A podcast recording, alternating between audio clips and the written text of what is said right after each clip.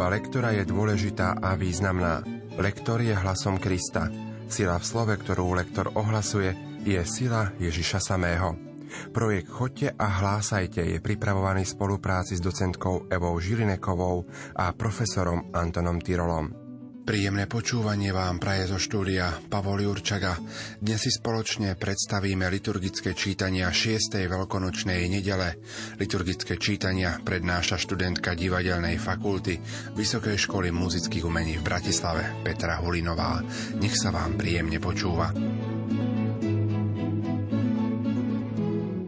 V dnešnom prvom čítaní máme opísané vlastne dva oceky jedného veľkého problému, ktorý sužoval prvých kresťanov a ktorý bol nakoniec rozriešený razantne a jasne, takže sa zachránila pravá viera i sloboda prvých kresťanov.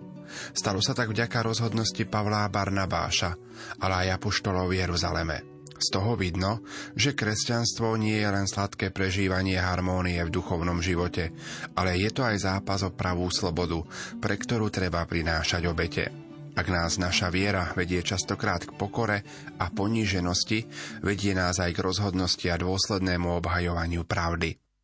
Čítanie zo skutkov apoštolov Tu prišli niektorí z Judei a poučali bratov – ak sa nedáte obrezať podľa Mojžišovho predpisu, nemôžete byť spasení. Keď sa s nimi Pavol a Barnabáš dostali do sporu a nie malej hádky, rozhodli, že Pavol, Barnabáš a niektorí ďalší z nich pôjdu s touto spornou otázkou k apoštolom a starším do Jeruzalema. Vtedy sa apoštoli a starší s celou církvou uzniesli, že spomedzi seba vyberú mužov, a pošlu ich s Pavlom a Barnabášom do Antiochie. Boli to Júda, ktorý sa volal Barsabáš, a Sílas, poprední muži medzi bratmi. Po nich poslali tento list. Apoštoli a starší bratia pozdravujú bratov s pohanou v Antiochii, Sýrii a Cilícii. Počuli sme, že vás niektorí, čo vyšli z nás, znepokojili a rozvrátili vám srdcia rečami, hoci sme ich ničím nepoverili. Preto sme sa zhromaždili a jednomyselne sme sa uzniesli, že vyberieme mužov a pošleme ich k vám s našimi drahými Barnabášom a Pavlom, ľuďmi, ktorí vydali svoj život za meno nášho pána Ježiša Krista. Vyslali sme teda Júdu a Sílasa a oni vám aj ústne povedia to isté. Lebo Duch Svetý a my sme usúdili, že nebudeme na vás klásť nejaké iné bremeno, okrem toho nevyhnutného. Zdržať sa mesa obetovaného modlám, krvi, udusených zvierat a smilstva. Ak sa budete tohoto chrániť, budete konať správne. Buďte zdraví. Počuli sme Božie slovo. Slovo má docentka Eva Žilineková. Nezvykle dlhá je lekcia z tejto šiestej veľkonočnej nedele. Dá nám to aj trošku viac práce, keď si ju budeme načítavať, tak teraz poďme pomaly. Hneď v úvode máme slovo podľa. Snažme sa ten mekčeň dodržať, aby to nebolo podľa. Mojžišovho, tu máme v strede slova V a prečítame ho ako U. Spomínali sme, že církev na konci slova sa vyslovuje ako U. Ale poďme ďalej. V treťom odseku máme s celou církvou. A tu už to V vyslovíme ako V. Len musí nám zaznieť aj koncovka, teda církvou. Nie malej hádky.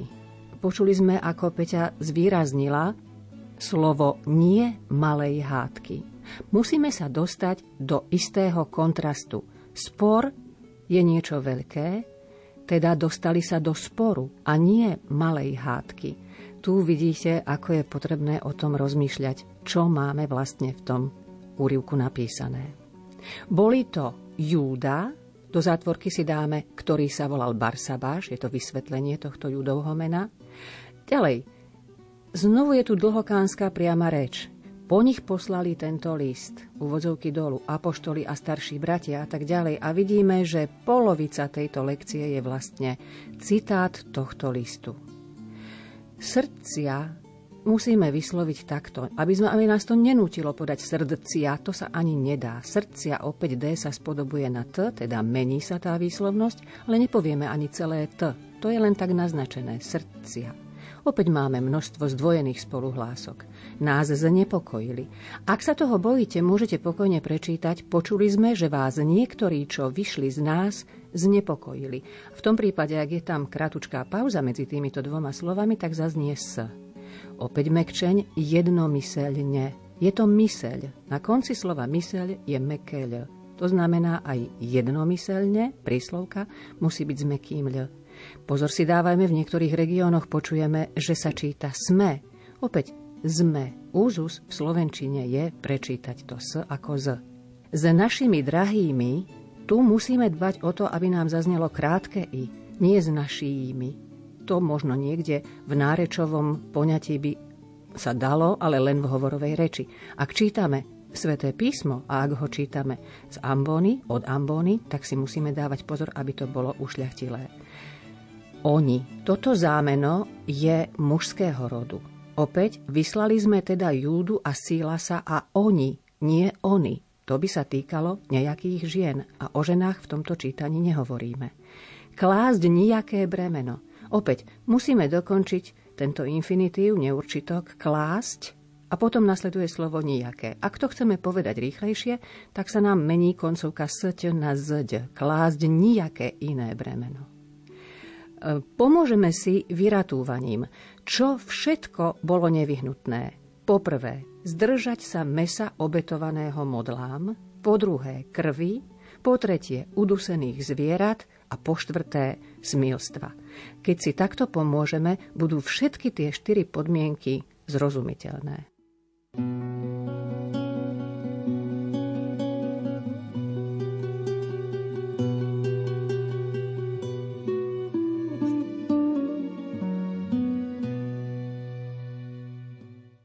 Berieme texty žalmov ako ozvenu prvého čítania, potom také formulácie ako aby sa tvoja cesta stala známou na zemi, ty spravodlivo súdiš ľudí alebo spravuješ národy na zemi, treba rozumieť zmysle vyššie uvedených dôrazov, ktoré nám pripomínajú texty skutkov poštolov v prvom čítaní.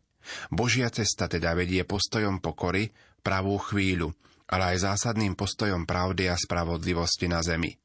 Za toto nám treba Pána Boha chváliť a oslavovať. Velepte Pána všetky národy. Bože, buď nám milostivý a žehnaj nás. A Tvoja tvár nech žiari nad nami, aby sa Tvoja cesta stala známou na zemi a Tvoja spása medzi všetkými národmi. Nech sa tešia a jasajú národy, že spravodlivo súdiš ľudí a spravuješ národy na zemi. Bože, nech ťa velebia národy, nech ťa velebia všetky národy. Nech nás Boh požehná a nech si odstia všetky končiny zeme. Dve záverečné kapitoly knihy Zjavenia svätého Jána hovoria o novom nebi a novej zemi, o novom Jeruzaleme a o svedectve aniela Ježiša. Sú to texty, ktoré približujú to definitívne víťazstvo, ktorého nositeľom a darcom bude Boží baránok.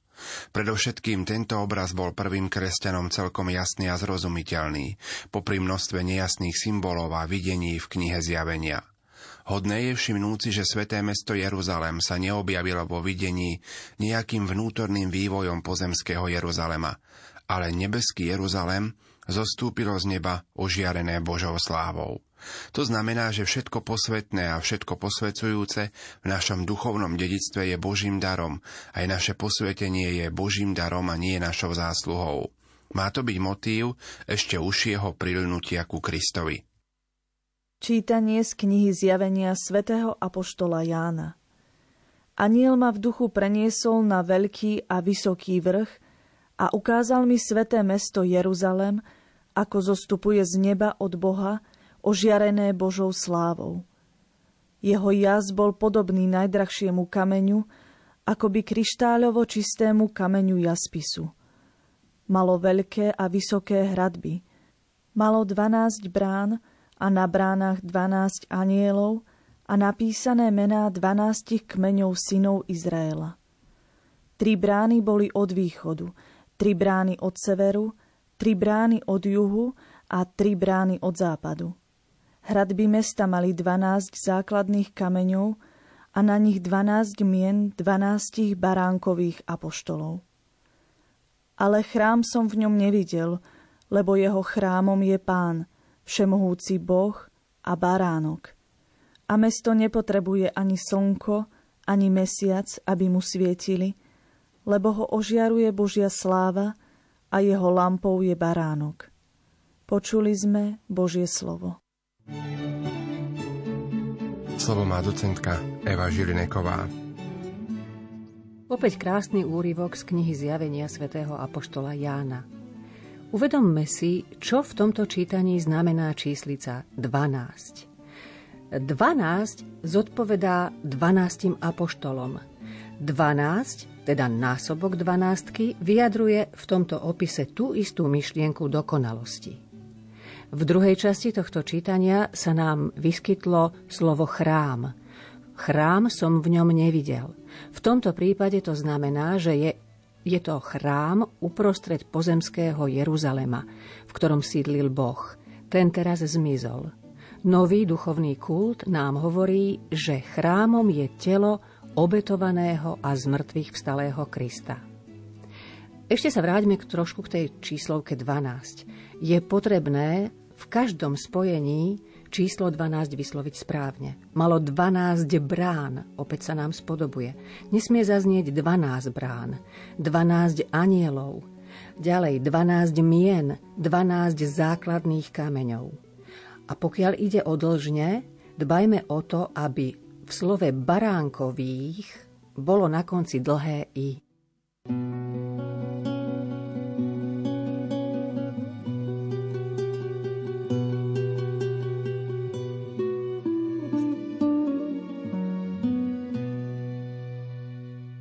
Evanieliový úryvok pochádza z Ježišovej rozlúčkovej reči pred svojim umúčením.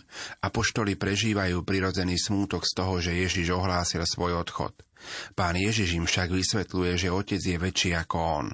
Treba to rozumieť v tom zmysle, že je tu reč o Ježišovom úsilí dosiahnuť u apoštolov pocit väčšej istoty z dôkladnejšieho poznania Božieho plánu spásy človeka. To sa dá dosiahnuť prostredníctvom nadprirodzenej lásky, Keby ste ma milovali, radovali by ste sa, že idem k Otcovi. Čítanie zo svätého Evanielia podľa Jána Ježiš povedal svojim učeníkom Kto ma miluje, bude zachovávať moje slovo a môj Otec ho bude milovať. Prídeme k nemu a urobíme si u ňoho príbytok. Kto ma nemiluje, nezachováva moje slová a slovo, ktoré počujete, nie je moje, ale Otcovo, toho, ktorý ma poslal. Toto som vám povedal, kým som ešte u vás.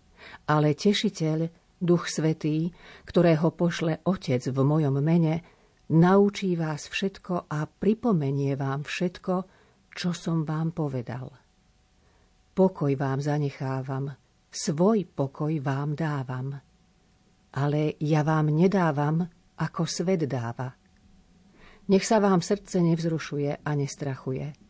Počuli ste, že som vám povedal, odchádzam a prídem k vám. Keby ste ma milovali, radovali by ste sa, že idem k Otcovi, lebo Otec je väčší ako ja. A povedal som vám to teraz, skôr ako sa to stane, aby ste uverili, keď sa to stane. Počuli sme slovo pánovo.